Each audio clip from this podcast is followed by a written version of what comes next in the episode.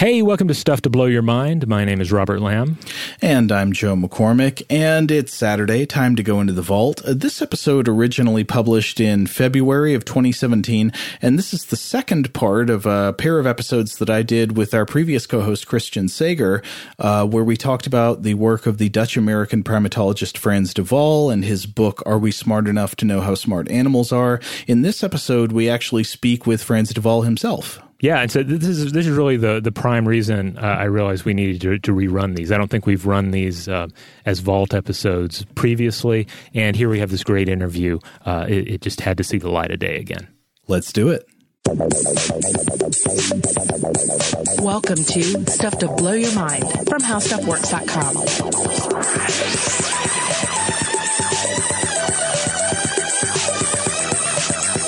Hey, welcome to Stuff to Blow Your Mind. I'm Joe McCormick. And I'm Christian Sager. And our regular host, Robert Lamb, is not with us today. He's off chilling somewhere else, so uh, Christian and I are flying solo. This is going to be part two of a two-part episode uh, on animal intelligence and cognition, specifically with regard to a book that we read uh, by uh, the the primatologist and evolutionary cognitician. Would that be the term? Yeah, I was trying to figure out how you would singularize that, yeah. Cosmetologist? No, that's Uh, uh, Frans de Waal, who, who wrote this book, um, Are We Smart Enough to Know How Smart Animals Are? Right. Yeah. So if you if you haven't, uh, we encourage you to go listen to that other episode. Yeah. Part first. one will will lay the groundwork for this one that we're talking about today. Mm-hmm. And within that episode, we mainly use de Waal's work to talk about the history of how science has looked at animal intelligence.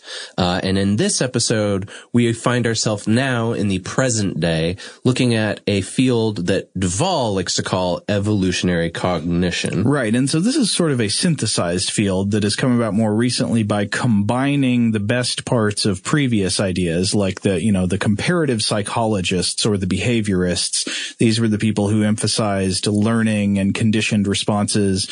And then the ethologists, the people who uh, specialized in studying animals in their natural habitats to see what their naturally inclined behaviors were. Yeah. And so to recap very briefly, Briefly from the last episode, uh, he compares the wall between studies of behaviorism and studies of ethology, and even now going into evolutionary cognition, as similar to ideology. And specifically, he compares it to the ideology between science and creationism. Wow. So that's saying that there's like a pretty a pretty hard stop in between them. It's not like it's easy to argue from one position to the other. Yeah. In fact, and I don't believe that he came up with these categories, but this is within the book, that there are three types of players within this argument, okay? About animal cognition. Yeah. And he refers to the first as slayers. Uh, and slayers in this case are the people who felt empowered by the human-centric idea that we are the center of the cosmos and how could animals possibly be intelligent. Yeah, who insist on human uniqueness. And I want to talk more about this in a minute. Yeah. The other two are skeptics, and the third group is proponents. So the proponents obviously would be the people who are in favor of the idea of animal cognition, saying, yeah, yeah animals are thinking, uh, cognition is an idea that makes sense with them. And the skeptics would be the ones who are uh skeptical. They're reserving judgment. They're saying, I'm not sure yet. Give me more research. Yeah. How about you do a study showing me X, Y, and Z, that kind of thing. Right. And uh, de Waal and I, I think most evolutionary cognitionists, uh, that they would say the slayers are mostly gone nowadays, right, but the skeptics and the proponents remain. And de Waal says he really appreciates having the skeptics around because it makes for better research. Right. He, he himself is a proponent. He yeah. says, yeah, I think we can find clear evidence of animal cognition, animal thinking, uh, and, and strong animal intelligence. But it's good to have skeptics uh forcing us to be honest and trying to keep us on our toes. But evolutionary cognition is essentially a blend of these two schools, right? Yeah, of behaviorism and ethology, or comparative psychology and ethology. And he sees himself actually as being part of what he calls the third generation of evolutionary cognition scientists. Huh. Yeah. So he says that there were two generations before him. He's sort of, you know, lucky that he, he saw somewhat of this, this, uh, ideological battle play out, the wall, but that it's mostly come down, uh, and that people are working together now. So another one of the really interesting ideas in this book is uh the way, I would say maybe it's one of the central claims of the book, one of the central things that de Waal is driving at is against claims of human uniqueness.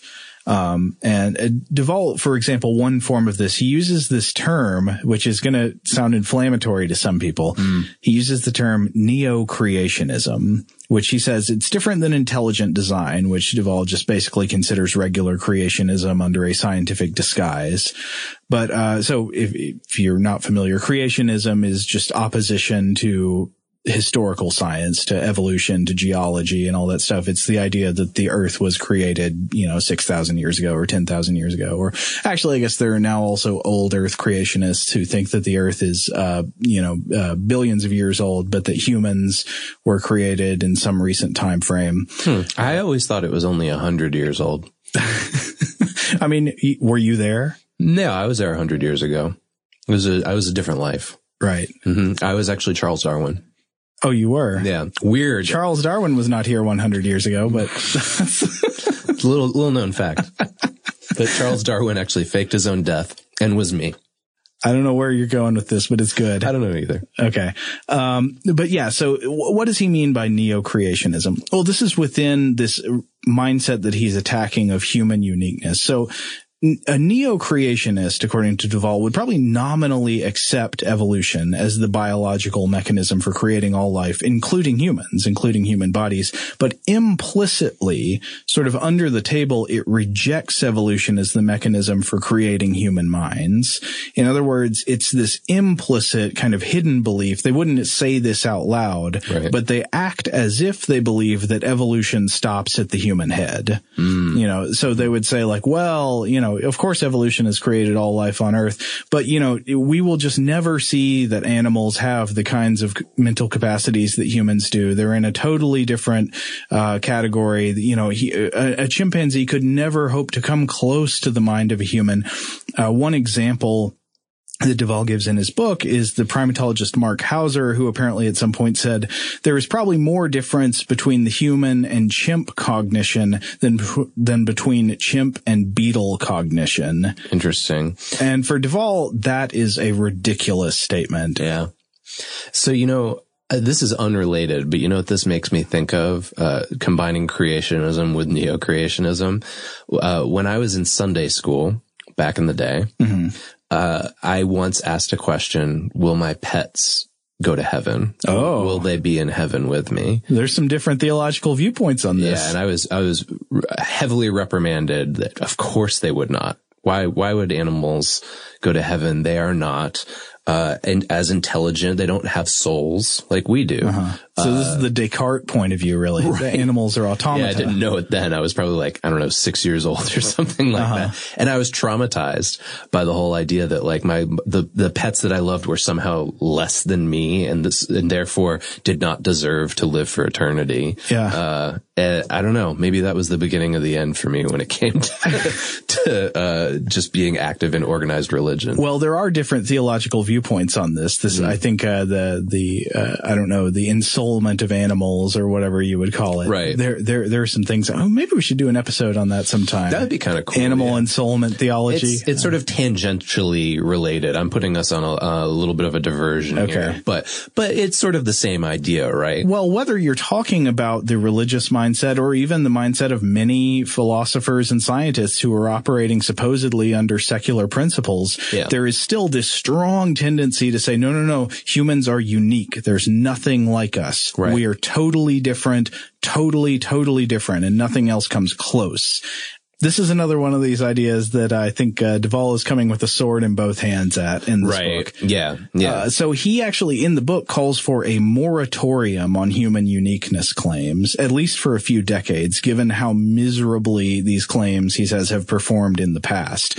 So what does he mean by that? Well, he discusses lots of examples of intellectual traits that, over the years, have been proposed as completely unique to humans. Examples would be all kinds of things: social organization, on theory of mind. Theory of mind is the idea that you can take the perspective mentally of another person. So when I imagine what Christian could be thinking right now, that's theory of mind. And this heavily plays into what De Waal and others define as sort of the pillars of morality, right? Oh, yeah. And this is one of those pillars. We'll come to that in a yeah, minute. Yeah. Yeah. Uh, yeah. It connects to the idea of empathy, which is uh, perspective taking, putting yourself in somebody else's mindset or their position.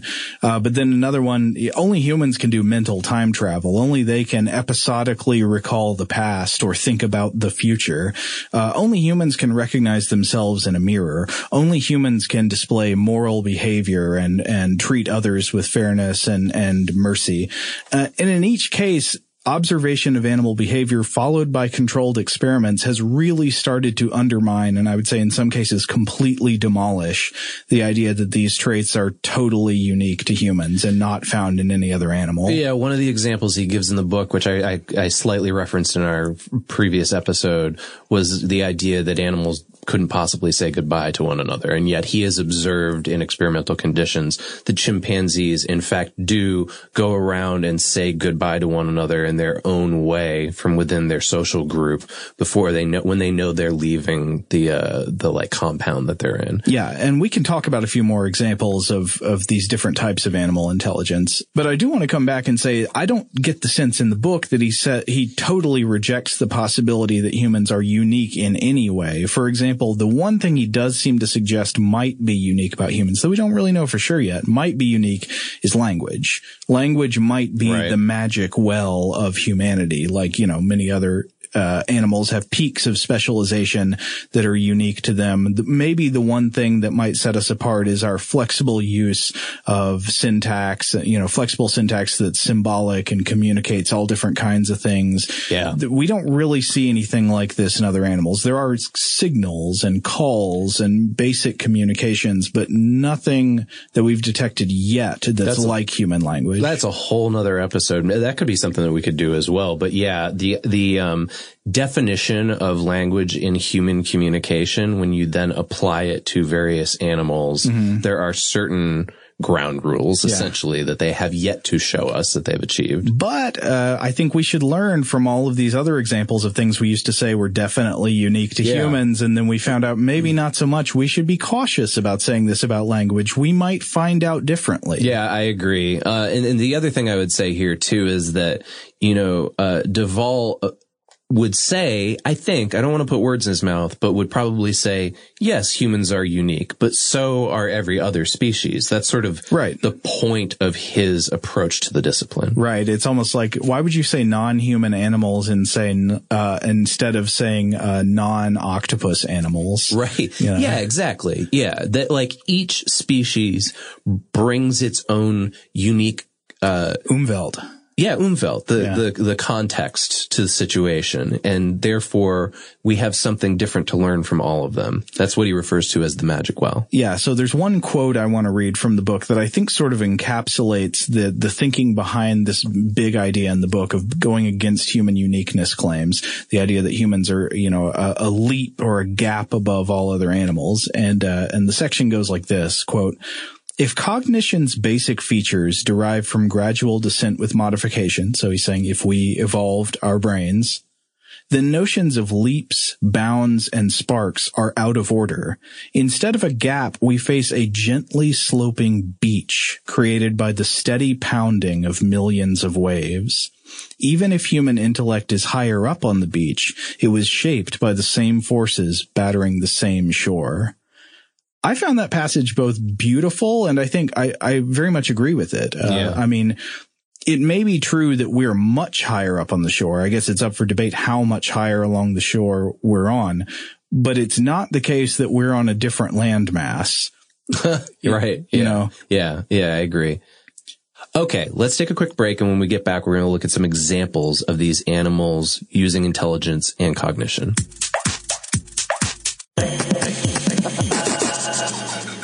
Okay, so we're back. So what are some really good examples? We already talked about uh the the combination of mental time travel and chimpanzees having the ability to say goodbye. Yeah. But what, what else? What else have we seen? Well, I mean, so mental time travel is something that you tend to assume is only a human trait, right? Mm-hmm. Uh, it, you think of animals as existing in terms of what's in front of them. What's going on right now? What are my needs right now? A, and a dog can beg for a treat in anticipation of a treat. So that is some future-oriented behavior, but it's begging because it's hungry now. Right.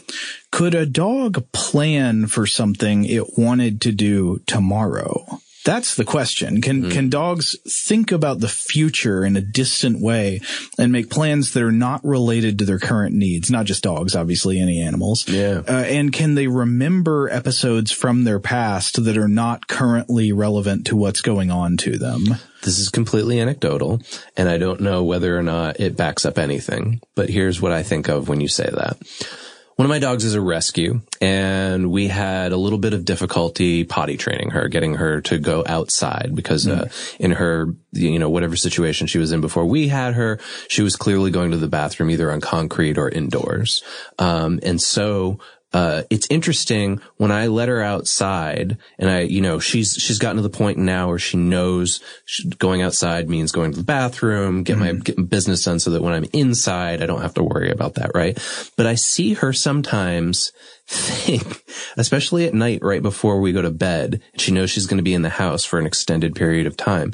I, I see what I think. What I think is her making a choice and saying, do I really need to go to the bathroom that bad right now, or do I want to just stay inside and I'll deal with it tomorrow? Yeah.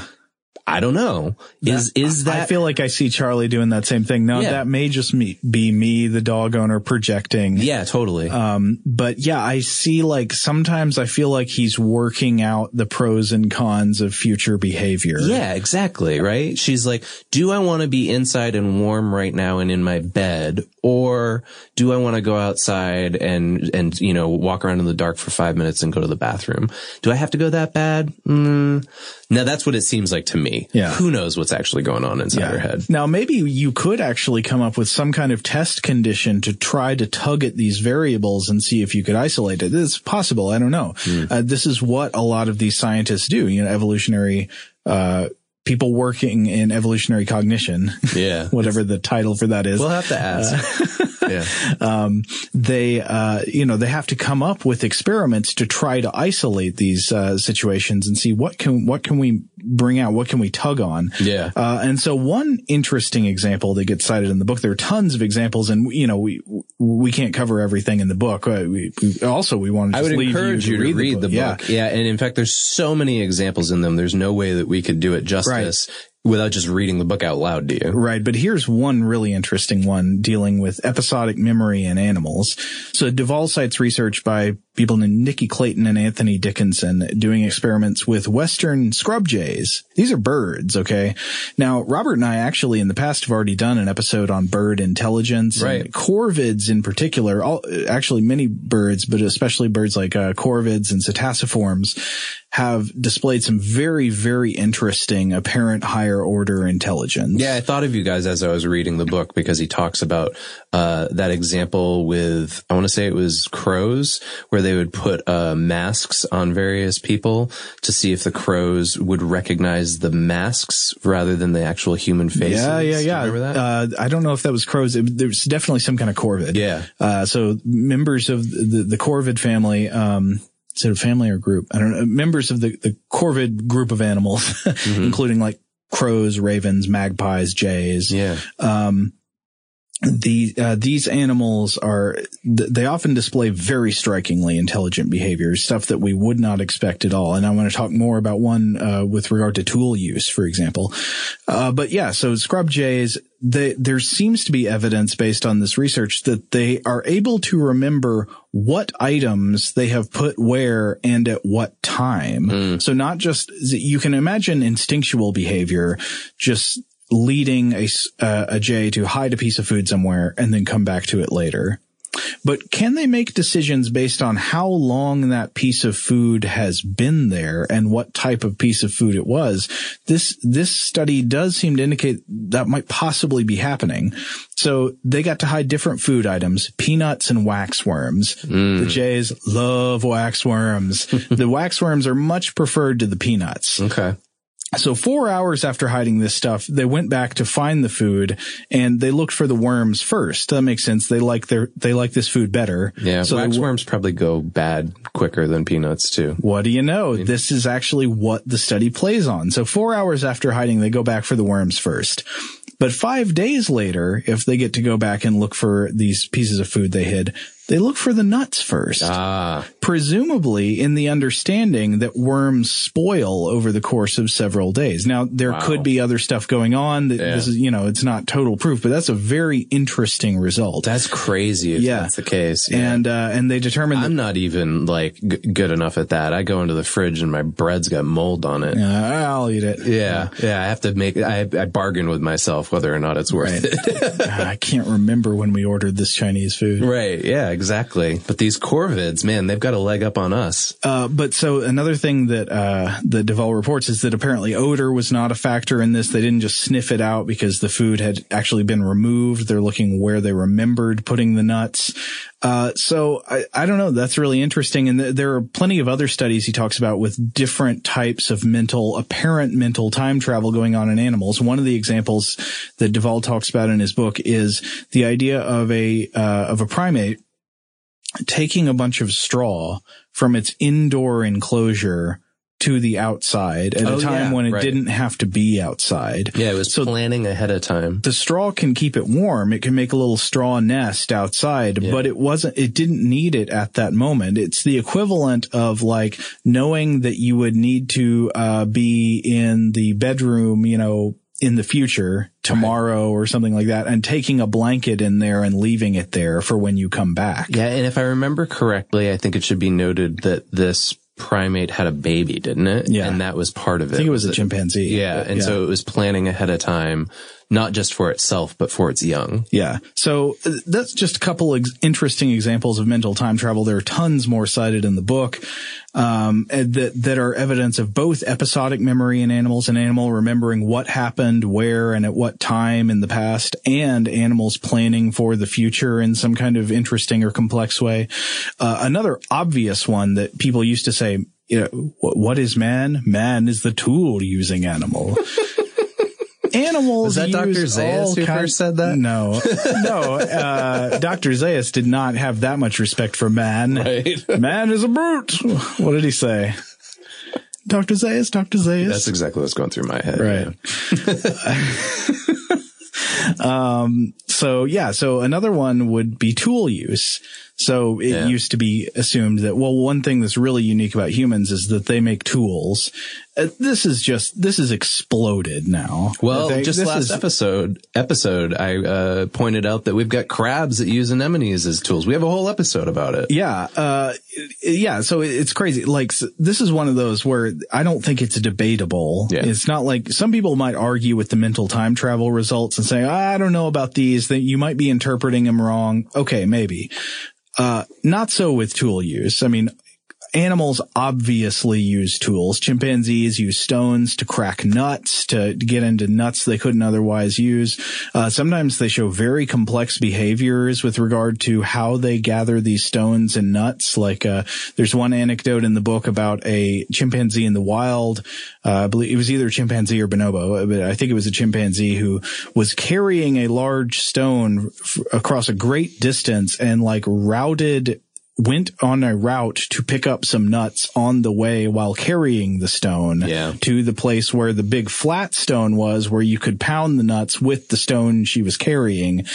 I mean, that just sounds like obvious uh, tool use to me. Yeah, he has a really good example of this uh, in the book.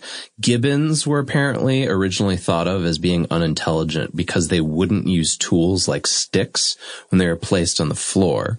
Now, this is where the umwelt, the context of a gibbon's life, comes into play. Right. Well, gibbons' hands are different from other primates. They right. have really long fingers because they swing from branches and and uh, other objects. Yeah, right? It's called brachiation. They're they're not they're not manipulators to the same extent that, like, chimpanzees and humans are. They're they're swingers. Yeah, exactly. So what they found was sure, if you put the sticks on the ground, they won't pick them up because their hands aren't made to pick things up off the ground. But if you suspend the sticks, they will easily grab them and use them. Yeah. So it's, it's just a, a matter of knowing about the species before you start conducting these experiments. Yeah. It's the Umwelt again. It's the, uh, it's the idea that if you don't understand the animal, you're very likely missing something crucial when you're testing its intelligence. Yeah. Likewise, they did the same thing with elephants. They put sticks on the ground. They wanted to see if elephants would use these sticks. It turned out the elephants wouldn't use sticks as tools because they pick things up with their trunk.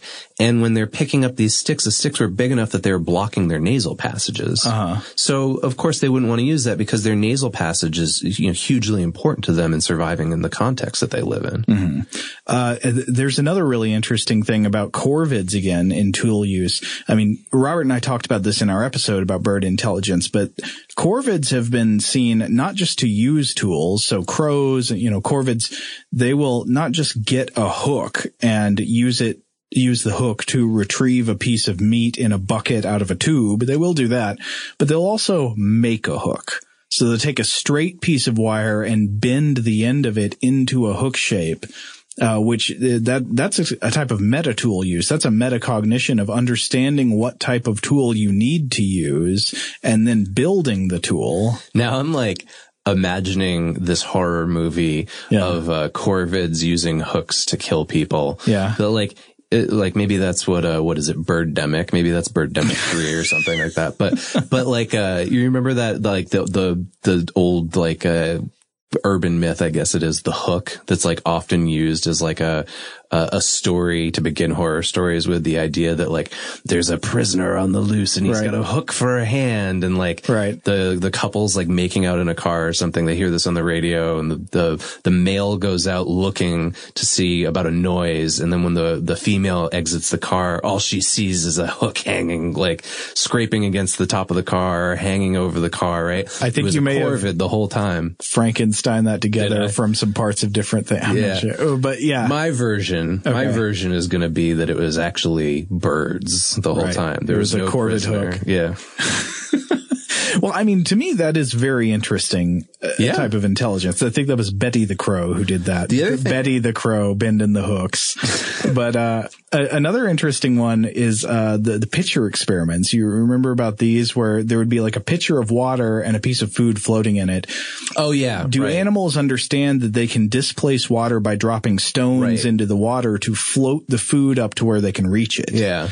Uh and so there have been some experiments where crows uh did show this. They they could displace water, but uh de Waal does add a little caveat to that. He says, you know, they had some kinds of pre-training and like the tools were right there available to them.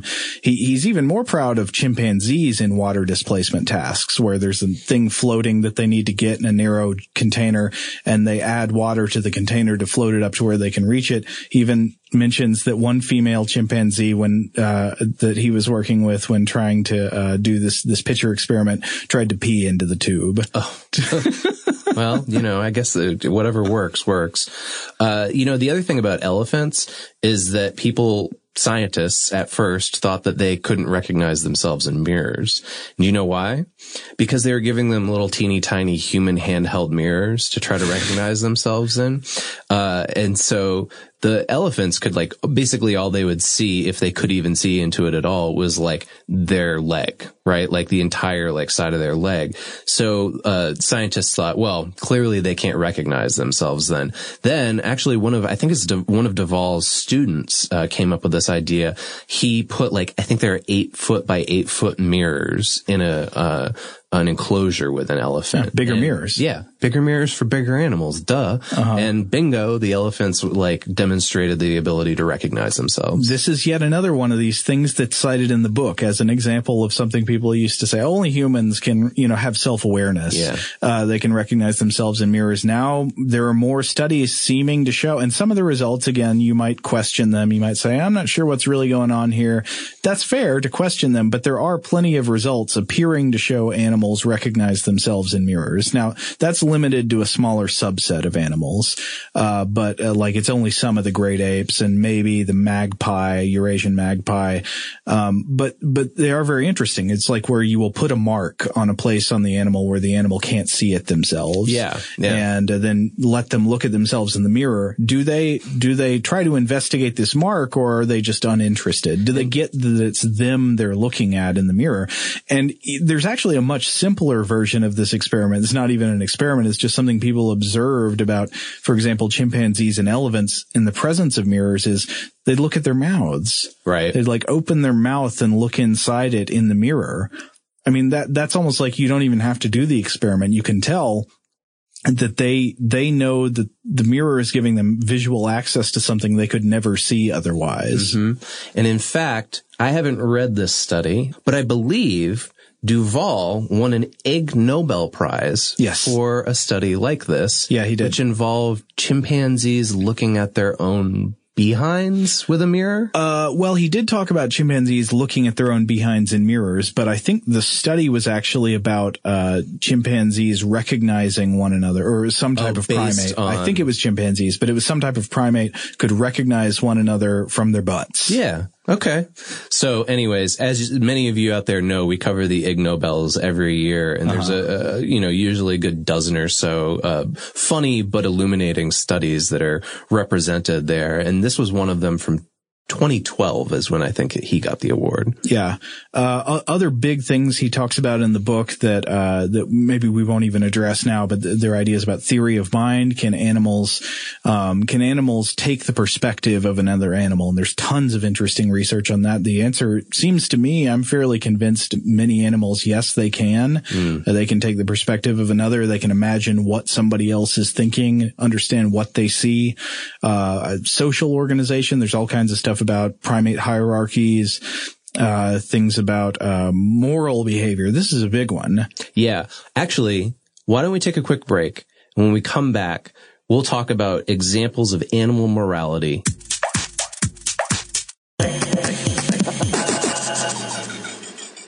Okay, we're back. So this is actually, a lot of the case studies that we presented before were from other researchers. Duvall's main area is looking at animal morality. And, like and, animal empathy. Yeah. yeah. And so his own work looks at this a lot with chimpanzees. And for instance, his work looks at how they reconcile with one another after conflict. Apparently, bonobos actually value their relationships with one another, and they see reconciliation as something that they need to do to maintain those relationships. Mm-hmm. He defines, and we, we hinted at this at the beginning of the episode. Actually, we should just mention he has a really good and succinct TED Talk about this yes, that you can check out if you does. want. Yeah, it's wonderful. Um, But he, he basically looks at the essential pillars of morality as they stand with us as human beings, right? And he defines it, uh, he, there's a, a drawing of literal like Greek, Greek pillars. Uh-huh. One is reciprocity and fairness. Yeah. And the other is empathy and compassion. Right. And so he's not saying that all of what morality is is defined by these two pillars, but I think he's saying that these two pillars are essential, right? Yeah, they're the it's, building blocks. Yeah. So fairness and compassion, or reciprocity and empathy, he used them so, sort of interchangeably. Um, they're not all of what morality is. There's more to morality, but they're the necessary components of a morality. You can't have a morality without them. So an example that he uses is he says that they showed chimps that even if one chimp wasn't hungry, but another one was hungry, they would work together to help each other get the food. Yeah, this is a classic, the rope pulling in tandem test. Exactly, uh, yeah. And basically, like, he shows a video of this, that, like, the one chimp that isn't that hungry will kind of stop halfway through, and the hungry chimp will pat it on the back, kind of getting its attention. But we should describe the test a little bit. Yeah, there's, let's do that. So there's a, two chimps behind bars. Yeah, prisoners. Yeah, uh, and they're, they have access to ropes, and these ropes are attached to a box that is too heavy for one chimp to pull by themselves. Right. But two chimps together can move the box, and the box has some food sitting on it. So obviously they want to get it closer to the bars so they can get the food. Uh, now if they work together, they can, they can get the box there. And if they're both hungry, there's no problem here. They'll cooperate. They'll get the thing there, and they'll both take their food from the box. Yeah. But as you were saying, what if one of the chimps isn't hungry? What if it just ate to its fill? Mm-hmm. Will it still help? The answer is it, it doesn't necessarily naturally, but if the other chimp sort of encourages it to help, it will. Yeah, pats it on the back and basically says, hey, give me a hand here. Yeah. It'll help pull pull the box forward. And even in the example, the hungry chimp eats all of the food. Yeah. Uh, I think the I think the full chimp took like one little piece. Maybe, yeah. So in these examples, de Waal defines empathy as having two channels. There's the body channel, and that's where we, or animals maybe, adopt the body language of another person's emotions. And he says, this is why we keep mammals in our homes, right? This is why we love cats and dogs as pets. Yeah. Because they have this kind of empathy, right? Right. If you're happy, your dog will, I, I don't know about you, but my dog gets, you know, what looks like a smile on his face, he'll start panting and jumping around, something like that, right? Uh-huh.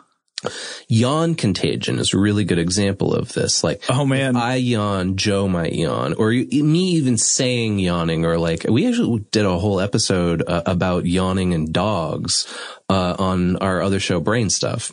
I think they do. I feel like Charlie catches my yawns. Yeah, I, I think it's uh, totally possible. Dogs yawn for a lot of reasons, though, not just c- contagion. But yeah, um, so that's an example that we, you know, pick up on visual cues from other human beings, but also animals pick them up from us or other animals as right. well. And that's part of their empathy. The second channel is the cognitive channel. And this is where you can take the perspective of somebody else. Right. You imagine what it's like to be them. So there's another study that he did on altruism with chimpanzees.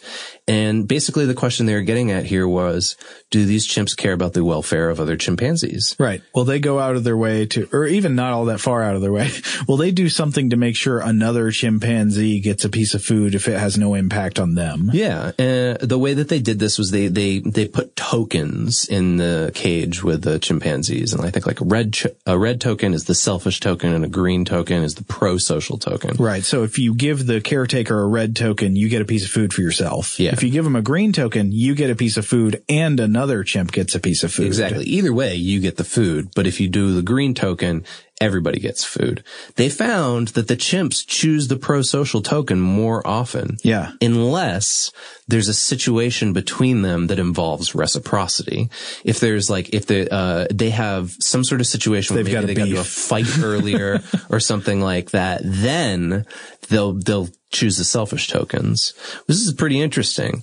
Uh, they also conducted a fairness study where they created inequity between monkeys by giving some cucumbers and some grapes. Now, what we need to define here is Uh, de Waal actually says he just thinks of cucumbers as being mostly water. Right. Uh, uh, obviously, the monkeys like the grapes way more than yeah. the cucumbers, but they're perfectly fine getting a cucumber as a reward as yeah. long as it's equal. But if they're in cages next to one another, you get one monkey and you only give it cucumbers. And if, if you get start giving grapes to the other monkey, the cucumber monkey gets upset. They freak out. Yeah, and he he, he you know will throw the cucumber throw the cucumber back at the uh, the handler, I guess, right? Uh-huh. Demanding a grape. Uh, and de Waal says this is basically the primate version of the Wall Street protests. I think this talk was in two thousand twelve. Yeah, yeah. uh, and he describes. Going back to the conflict that we described in the previous episode, this is a study that they received a lot of flack for. Yeah. Uh, trying to apply but, the idea of fairness to primates really angered a lot of scholars in various disciplines, including economics. Uh, yeah. Well, I mean, I think the idea is that in economics, there's this idea of rationality, you know, that people rationally maximize their own benefit. Um, you know, the, they'll naturally go for the option that makes the most sense and the most benefit to them. And it doesn't make sense to refuse a small reward. E- even if you just get a cucumber, you should accept it. You shouldn't throw it in the face of the person who gave it to you, yeah. uh, because you didn't get the thing that somebody else got. But that's just not what monkeys are like. I gotta say, after uh, reading his work and watching these videos and just being kind of immersed in this stuff, it's interesting how much of primate behavior I'm noticing in myself and in other human beings around me, uh, like as I'm just going about my day to day. Now, Christian, here's the crucial question. Yeah. Are you more of a chimpanzee or more of a bonobo? Hmm. I'm probably more of a bonobo, uh, and I'll tell you why. Uh, because I think bonobos play better into Duvall's idea of uh, what he calls evolved morality. Okay. Hmm. And this is something, you know what? I'm going to just say it. I'd like to see a little bit more often from my fellow human beings. uh, so he says this is a combination of empathy and consolation, pro-social tendencies, and reciprocity and fairness. Okay. And he says, morality is obviously more than what he's talking about here, but it would be impossible without these ingredients. These just very basic ingredients uh-huh. is what leads us to our mor- what quote unquote morality that we use to sort of yeah. lead our everyday social lives. Now, and disconnected from the main book we've been talking about in these two episodes and this TED Talk and, and the, the stuff we've addressed, he's written whole books on animal morality. Yeah. Yeah, definitely. All right. So that wraps up our discussion, but we got a chance to talk to Doctor de Waal. Um, and so this is our conversation with him.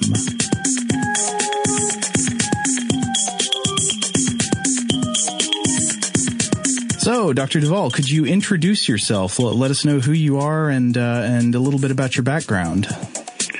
I'm a biologist, uh, but I teach uh, at Emory University in the psychology department.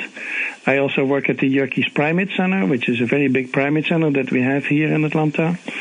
And um, my origin is I'm from the Netherlands, um, but I came already more than thirty years ago. I'm a legal immigrant, uh, more than thirty years ago, uh, to the U S, and uh, I live and work here. I saw that you actually you just got your citizenship a couple of years ago. Yeah. Congratulations. Thank you. uh, so in the episode, Christian and I already discussed a few examples of uh, animal cognitive capacities that you cite in the book. For example, we talked a little bit about the cooperative rope pulling experiments uh, and, uh, for example, about some apparent examples of mental time travel. But I thought one good way to start off our conversation might be to just ask you for your subjective impression of some of the most striking examples of apparent, of apparent animal cognition uh, that you've witnessed over the years. What sticks out in your mind the most? Yeah, I think the, there's many discoveries recently. For example, the tool used by crows is a very remarkable, and, and it's not just that they use tools, the, the crows make tools, so they transform things to make it more suitable as a tool. You have the studies of mirror self-recognition, which I always find fascinating. You have the studies of thinking forward and thinking backward, so they do experiments with apes, for example, where you, you give them a tool that they cannot use immediately. They can only use it the next morning to get food. And, and so then you wonder, will they hang on to the tool? Will they keep it with them because they know that they're going to use it uh, the next day? So they're kind of planning studies that are being done. And, and that kind of things is also being done in the field with field workers following apes around and see uh, if they collect their tools long before they start using them, which they actually do. And, and so th- I think there's an enormous range of studies that have to do with um, planning and self-awareness and so on. And, and, and some of these studies, they get actually quite close to what you could call consciousness, even though no one knows exactly what consciousness is. Um, uh, it, it, there's a lot of things that, that the animals do that we cannot do without being conscious of it. And so we wonder if maybe the animals are conscious also. Interesting. Is so is a follow-up from that. Um Do, do you think that consciousness is likely to be closely associated with the idea of mental time travel? That if you don't just exist in the here and now, but you're able to think about the future and think about the past, do you think that that's crucial to the idea of consciousness? I, I think it's one way it can man- manifest itself. So, for example, they do studies here also at Emory. We do studies on metacognition. Do you know what you know? So you can set up an experiment with monkeys, for example, where they can choose one option that they have learned the solution to and another option where they are not sure if they know the solution. And so you can see, do they know what kind of knowledge they have acquired? It's called metacognition. And we humans, we really cannot do that without being conscious of the whole process and of, of our knowledge. And so then people wonder, uh, is a monkey capable, because the monkeys are capable of doing this, is, is, are they capable of doing that without consciousness, or they do it in exactly the same way as we? And uh, so that's the sort of uh, the issues that people address. And it's not just in relation to time travel. I think it's in relation to all sorts of capacities. Interesting. So the idea you're talking about there would be that, like, if you're able to uh judge your own confidence in how well you know something, that shows that you must be able to think about your own thoughts. Yeah. So, for example, if I if I ask in my class here at Emory, uh, who knows uh, who knows the answer to this, and and the, there's five hands going up. So there's going to be five people who have some confidence that they know the answer to a question, which means that they have knowledge of their own knowledge. And, um, yeah, for us, that's very hard to do without being conscious of, of the process. And so we think that uh, some animals have that capacity too. Interesting. So one more thing I wanted to ask you about was, um, in the book, you discuss how we keep finding interesting clues of intelligent cognition in animals that are more and more uh separate from us phylogenetically. They're separated from us by more and more years of divergent evolution. And then you make a prediction. You say in the book, quote, every cognitive capacity that we discover is going to be older and more widespread than we initially thought. Uh, can you explain a little bit about what this prediction means and what, what justifies your thinking on this subject? Well, this is something that that has happened all the time. And so, and so for example, with tool use, it's maybe the, the clearest example is that we initially started testing tools with the apes. And the apes are very good with uh, tools. And, and since we are we humans are very good with tools also, we're very impressed. We're most impressed by capacities that relate to what we can do. And so the apes, they not only make tools, they plan tools and, and so on. Uh, but then, very soon thereafter, we got these studies on um, other species, like the birds. So, so, so first came the monkeys. The monkeys are different from from apes, as you may know. Monkeys have tails and are smaller.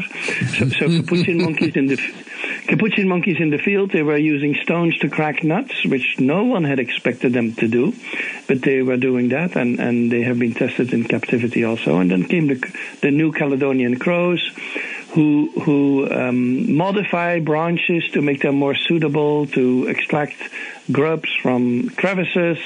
And so they, they not just use tools, these crows, they make tools. And they started testing the crows on all sorts of other things in the lab. And, and the crows have a lot of the same capacities as the apes do. Then we got tool use in the octopus. There's octopus movies. If you look them up, you see them using coconut shells to hide in. We got recently a finding of uh, alligators using tools. So the alligators, they live near uh, heron colonies, and the herons, for their nests, they need branches, and they scoop up these branches, and sometimes a branch may be sitting on an alligator, and uh, that's the moment that the alligator can maybe grab the heron and eat it. And so the, what they found is that some alligators, they were bringing branches from distances to the pond, um, probably in order to lure um, herons close to them. And so, so now we have tool use in so many different species.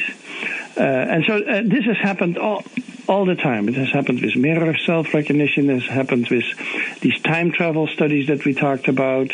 Um, it's almost anything you can think of. It's first usually discovered in the apes, and then we move to the dogs and to the dolphins and to the birds. And, and it turns out that the capacity is probably present in many of them. So I have a follow-up on this uh, from a recent study that we actually did an episode on, and I'm curious if you've heard about this, p- the pom-pom crab or the boxer crab, and how it uses sea anemones as tools. Oh, yeah. Have you heard about this this study? No. So, uh, so it's, it's a sort of cheerleading type. Yeah, exactly. So, so real quick summary of it. They hold uh, anemones in each of their claws, and they're able to use the anemones to scoop up food and bring the food to their mouths. But the most recent study, and this is where it gets really crazy, is that uh if they only have one anemone, they will rip it in half in just the right way to cause it to reproduce and clone itself, so they have two of them. So we did a whole episode on this study, and I was just curious, you know, maybe you don't have, you know, a strong opinion on it since you just heard about it, but do you think it's possible that this is a case of cognitive tool use, or do you think maybe it's just like an invertebrate instinct that these crabs are performing with these anemones? No, it, it sounds like tool use. Of course, with tools, we usually say that an animal uses an inanimate object to do something. Right. in, in this case, they're using another animal to do something with. Uh, but it is an extension of their body in that in the sense of tool use. Yeah, yeah, yeah. It's pretty fascinating. I recommend you check it out. Um, so I, I have a question, just like pulling out and, and let's look at the sort of broad discipline in academics of these studies. How do you think we're going to look back on studies of animal intelligence in one hundred fifty years? Are we going to regard today's methodologies with the same sort of predominant view that we currently look at past research? Or do you think that we've come to a point where current research is now going to be a stepping stone towards a better understanding of animal intelligence? Yeah, I think one hundred fifty years from now, we probably know a lot more about uh, the neuroscience behind all of this. So at the moment, um, the neuroscientists, they have still very simplistic views of animals, and they test animals in very simplistic ways, like activity levels, or do they do behavior A or behavior B? Um, and so the, the neuroscientists need to learn more about animal intelligence and, and animal behavior, and then they can maybe help us uh, solve the issue of what, what, what makes the crows use tools in the same way as that the apes use tools. Is do they have similar areas in the brain that are similarly specialized, or uh, do they have ways of solving this problem in a totally different way than the apes do? And so we don't know that actually. So, so we usually assume that if related species, like let's say you use a tool and I I use a tool and, and a chimpanzee uses a tool, we assume that we are using the brain in the same way to do these, to solve these issues. But when it comes to birds or other species, we don't know that. And so I think the neuroscientists are going to help us uh, clarify what is going on in the brain when, when these problems are being solved. And yes, we will then look at one hundred fifty years from now, we will look at what we do now as interesting pioneering stuff, but without knowing the mechanisms behind it, really. Mm. Uh, so so we, we are in a different phase now, because in the last century, we were not even allowed to talk about animal intelligence and animal cognition. We could only talk about instincts or simple learning processes. We were not allowed to use the word cognition for animals. And so that has all changed. We now have a whole new generation of scientists who are much less reluctant and who uses this kind of terminology.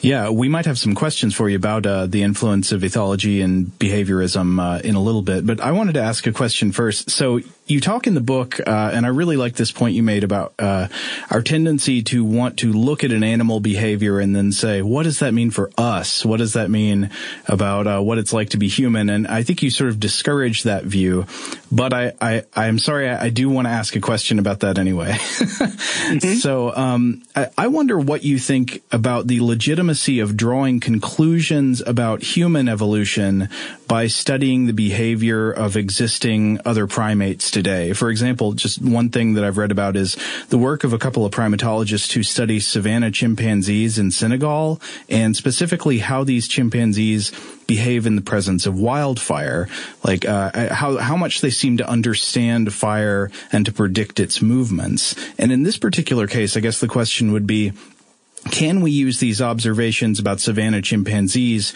to generate anything useful for theories about how our ancestors might have behaved in the presence of fire before we were, were before we were able to use fire as a tool? Or is this a misapplication of these observations about other primates? Well, it's an interesting uh, example that you give, because I remember a book by an anthropologist of maybe thirty years ago who, who claimed that fire and our control over fire is what made us human, and that's how where everything got started. And other animals are afraid of fire, or they get burned in the fire, but we brought it under control, and look at how important that was. And then, of course, we had uh, we had here in Atlanta, we had Kanzi, the bonobo, who would roast marshmallows in a fire and would uh, poke the fire and was not afraid of fire at all, uh, which was the first indicator that actually uh, fear of fire is not necessarily inborn and can be overcome. And now we have these observations of chimps using fire for their own advantages. They're not making a fire, and they're not uh, having a fireplace or something, but they wait for a spontaneous fire, and they're not afraid of it, and they use it for their own purposes, uh, and they know how to step around it and so on. Uh, and I think what it what it, it is interesting to see that kind of things, because it, it debunks certain arguments. There's always these claims of human uniqueness that are always going around. Only humans can do this. Only humans can do that. And we primatologists were always happy to show that uh, these claims are wrong, because we feel that we are primates and, and we are not fundamentally different from other primates. And, and this confirms that kind of idea. So I have a question for you uh that it's a it's slightly political, and after reading some some interviews with you previously, I, I I've gotten the impression that you have applied your previous work to politics. So your research has mainly focused on empathy and animal cognition, and I'd love to hear your perspective on how empathy, morality, and reciprocity are playing out on a larger scale with human beings in our current climate in the United States. Now, you've mentioned before that a lot of human politics mirror primate politics. I'm specifically thinking of what you call the cognitive channel of empathy. And how are, how are we currently at taking the perspective of somebody else? Yeah, I think empathy remains a very important capacity, even though we we now have certain scientists who say empathy is not what's going to solve the problems in the world, which is probably true. But, um, for example, the abolishment of slavery in this country was, was partly an act of empathy. Uh, Abraham Lincoln literally said that he was bothered by seeing slaves in chains, and, and so that's an empathic reaction. And I think empathy is always sort of in the background of all the debates, the political debates. The debate about health care, for example. Do we care about the health of others, even people who cannot really pay for the health care that we need to provide? Um, that's a, that's a question of empathy also. So, so and, and, and, for example, a reaction now to the immigration crisis is also we empathize with people who want to come in and so on. So there's always empathy is always in the background of these debates. They're not going to provide the final solution necessarily on, on how we should handle these things. It's not necessarily uh, the only thing that we need to consider, obviously, uh, but it's always part of the debates. And I think there's plenty of empathy to go around. I, I've always felt that in two thousand eight, when we had the financial crisis, that um, all of a sudden empathy became a more important topic. It was almost as if uh, after two thousand eight, we realized that uh, a completely unfettered market mechanism is not going to provide the solution to society. Society is much more than uh, than market mechanisms. And I think we started to realize that very clearly after two thousand eight. And, and empathy became a major issue, and Obama made it a major word that he would use on occasion. Uh, and I think uh, since that time, the, also science got involved, and there's now a lot of neuroscience on empathy, and there's my kind of observations of empathy in animals and so on. And I think also the scientists got involved, interested in the topic. Yeah, I, I have a lot of sympathy for that view, and I, I think I can definitely see how uh, wh- what you call perspective taking is kind of crucial to being able to live as a moral being. You know, you have to understand the suffering of others in order to try to prevent it. Uh, but I, I think you alluded to this in your answer. I, I was interested to ask you about these uh, scientists you, you, I think, alluded to who are coming out against empathy. The one I know about, for example, is the Yale psychologist Paul Bloom, uh, mm-hmm. who is arguing arguing that empathy is in fact not the best basis for morality, that it can, uh, I think he says it can impair rational thinking because it forces you to sort of be emotional about single cases where in fact there are sort of large abstract problems that actually hurt more people, but they're harder to empathize with because you can't picture a single person being hurt by them in, in such an easy way. Um, I, I was just wondering what you thought about that. Yeah, I think... Um Uh, it is true that empathy is biased. So empathy is more for individuals that are close to you and your family members. But, you know, uh, we absolutely need that. If, let's say, I would, I would empathize equally with everyone in the world. Uh, first of all, I would have no life. It would be a, a very hard life to have.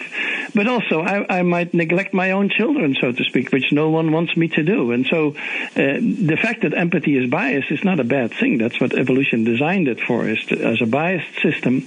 And what Paul Bloom is sort of doing is throwing out the baby with the bathwater. I think we need absolutely empathy and compassion, and, and our whole moral system is based on empathy.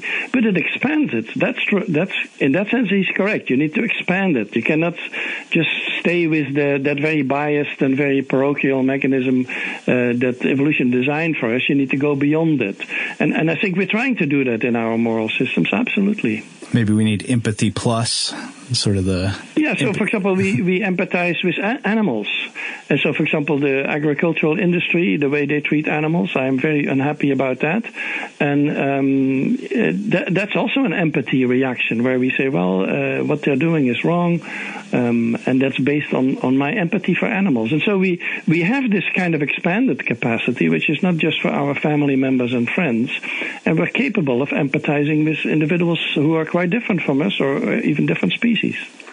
So you, you mentioned uh, about our treatment of animals. One thing I wonder is if you think that uh, study of animal cognition has moral implications. Like, do we have more moral responsibilities toward animals that show more evidence of cognition, or does that not really change the picture of how we should treat animals? I think it, I think it has done that. If you look at how we now, for example...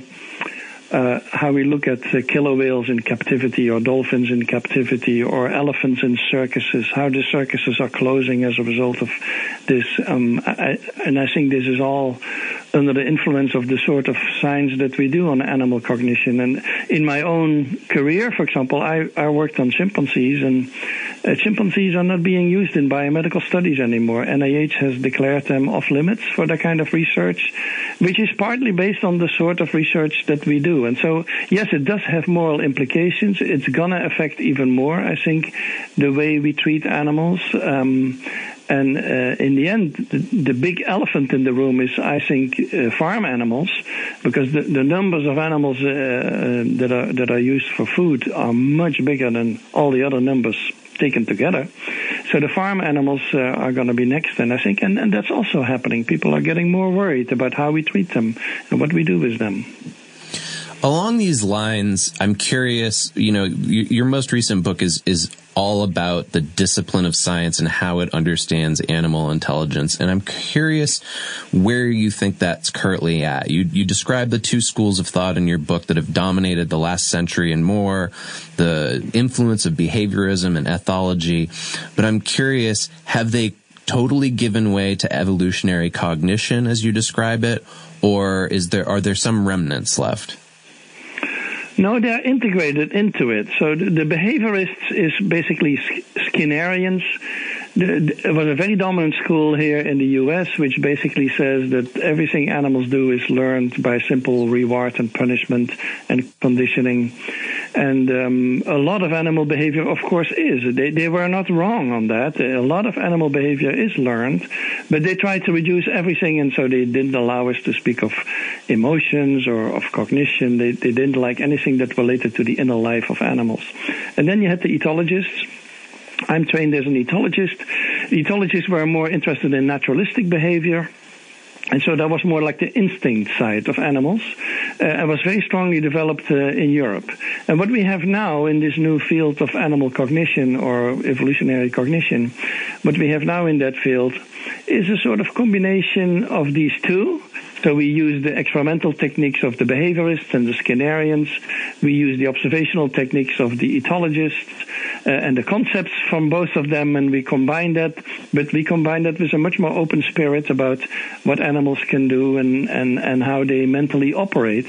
And we're not so reluctant anymore to speak of the emotions of animals or the cognition of animals as we used to be. And so these, these two schools have not disappeared. They, they have sort of been eaten up by the new field, and, and they're integrated into it.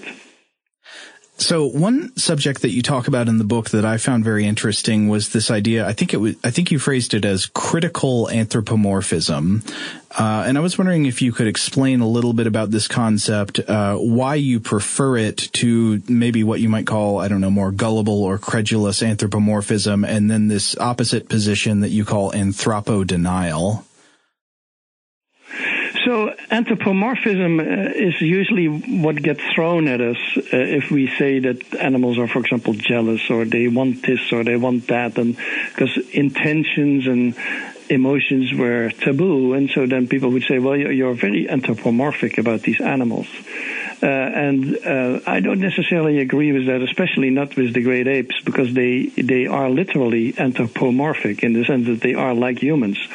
Uh, and and so to use the same terminology for when chimps kiss and kiss and embrace each other after a fight, uh, to call that a reconciliation, as I as I have done, people would say you have to call that a, a mouth-to-mouth kiss, post-conflict kiss, or something.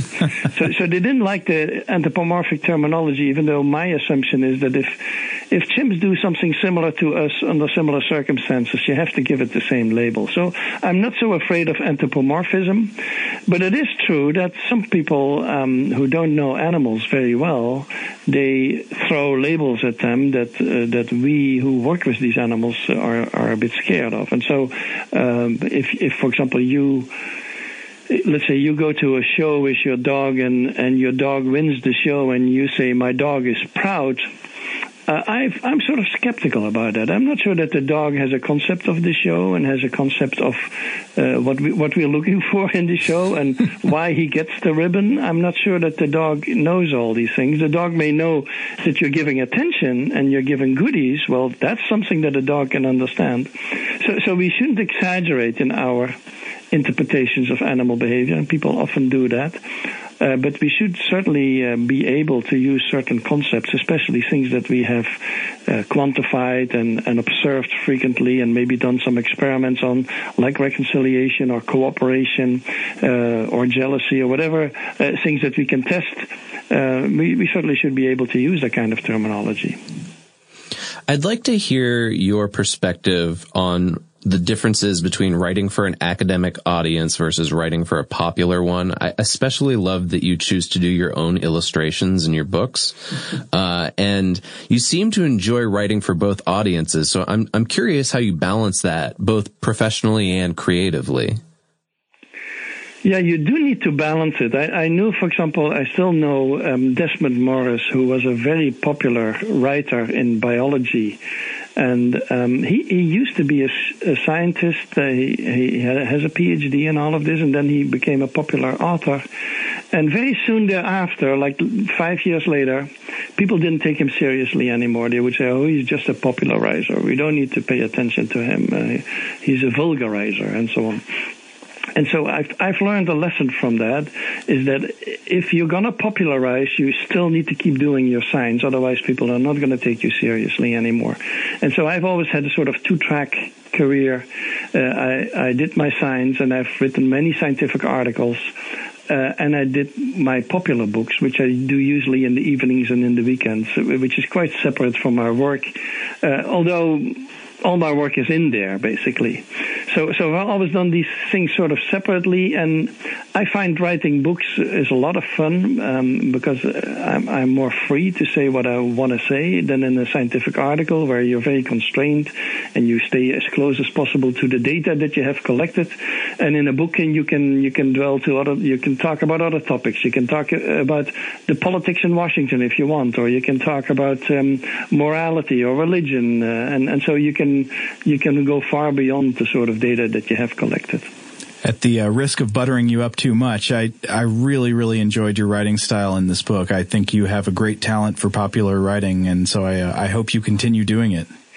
Yeah, I, I write, of course, not in my native language, and I always think that in a way it's It's a disadvantage because I'm sometimes really jealous if I read, let's say, Robert Sapolsky, who is a primatologist, an American primatologist, and I think, well, if I could write like this, well, I'm very impressed by. But and on the other hand, by being not a native speaker, I simplify things, and so, so I, I don't make very convoluted, very complex sentences with a lot of alternative words in it and synonyms and stuff like that, because my knowledge is more limited, and that makes it maybe for the readers easier because I have shorter sentences and, and easier sentences. Uh, I, I just appreciate how clear everything is in the book, uh, how clear it is what you think, how clear uh, the, the examples you describe are. So I, I think you're doing great work on that front. Okay, thanks. Um, oh, I, I've got another question. So if, uh, and this maybe has a follow-up that's more specific too, but if there's one specific misconception about animal intelligence that you think is very common and that you could instantly snap your fingers and correct in everybody's minds, What what would it be? What does everybody get wrong? Well, one common one is that people think that animals live in the present purely.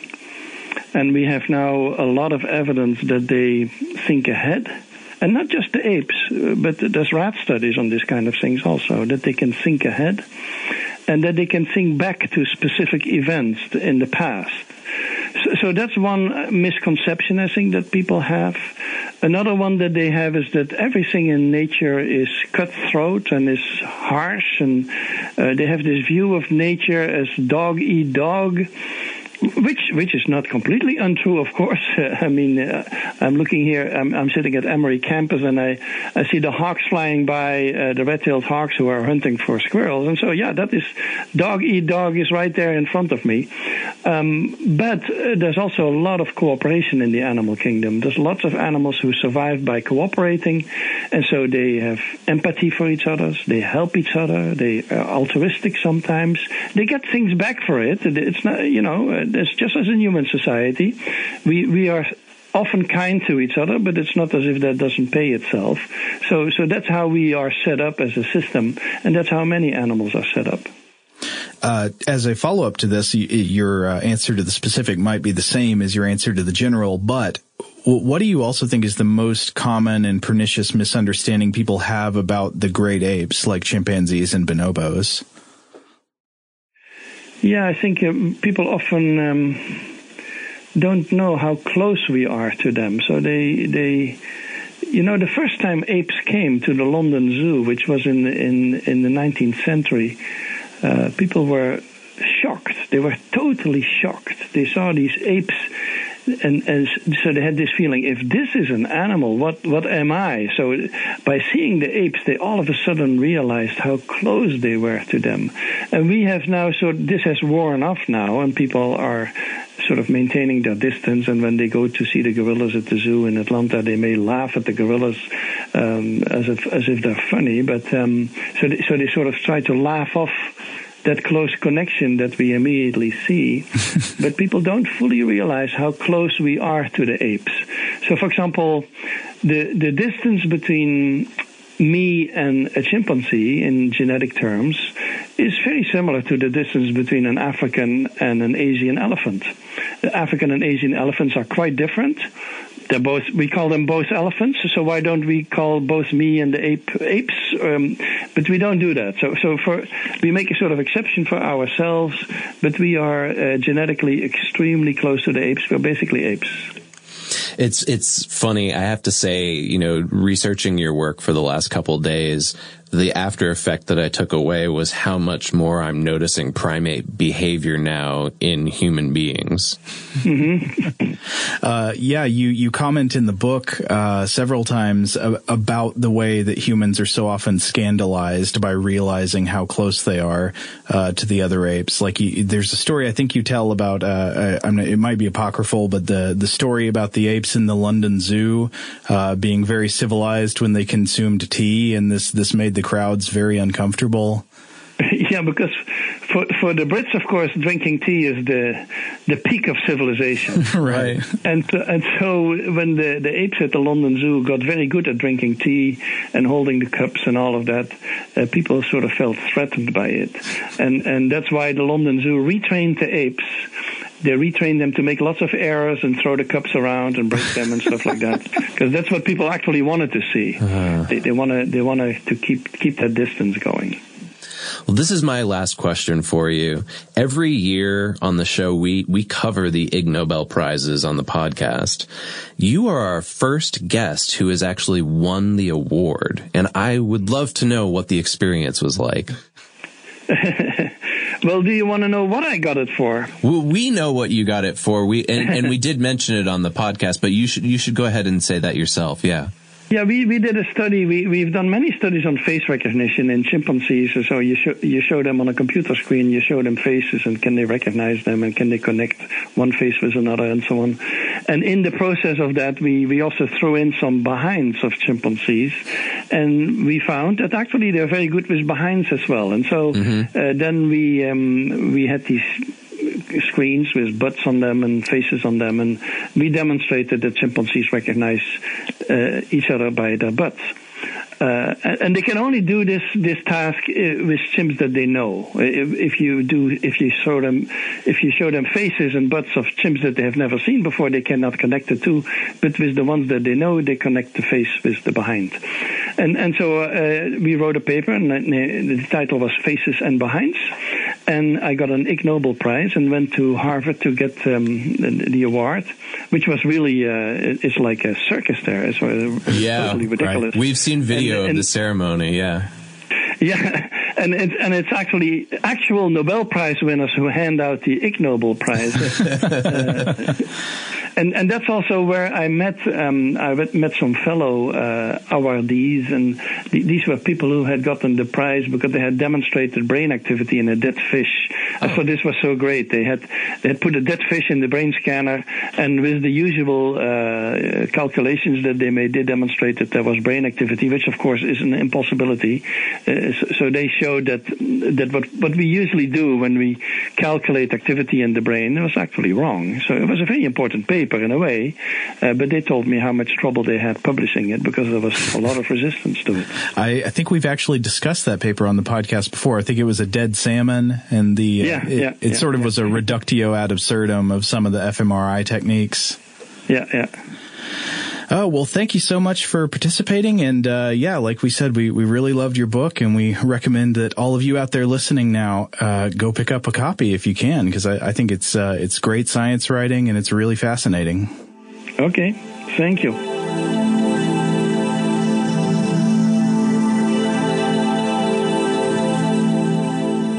So that ends our two-part series here on animal intelligence and the possibility of morality, empathy, maybe ethics in yeah. animals. And are we smart enough to know how smart animals are? And like we said at the beginning, the answer seems to be yes, maybe. So let us know what you think. What kind of examples have you seen of animal morality or just uh, evolved cognition within the animals in your everyday life? Do you have examples that you could give us that uh, maybe uh, could be experiments in the future? Or do you think animals are automata? Or do you think humans are automata? Oh, that fascinating. We should, we really need to delve into that. That's a good one. Am I a robot? I don't know. I mean, I'm not conscious. Where can you tell us these things? Well, we're all over social media. We're on Facebook, Twitter, Tumblr, and Instagram. Instagram's a great place to see pictures of us and determine whether or not we're robots or not. Uh, but another, you really wouldn't be able to tell. Maybe not. Yeah, it depends on if our flesh had been pulled away from our skin. Tyrell Corp. Yeah, there you go. Uh, also, you could always visit stuff to blow your mind dot com. Which is a great place to check up on all the latest blog posts, podcast episodes. Go check out our podcast archive to get all the old episodes, videos. There's probably some other stuff on there. Weird. Robert does great posts about space music, mm-hmm. about monsters, all that. Everything we do is there. And of course, if you want to get in touch with us directly uh, to give us feedback about this episode or any other, or to request topics for the future, or just to say hi, you can email us as always at blow the mind at how stuff works dot com.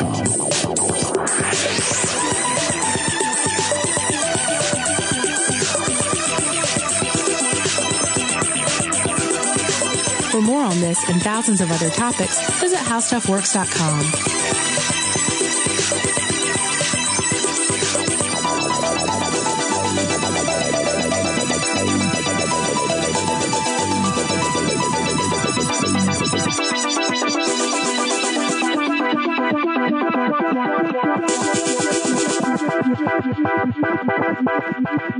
com.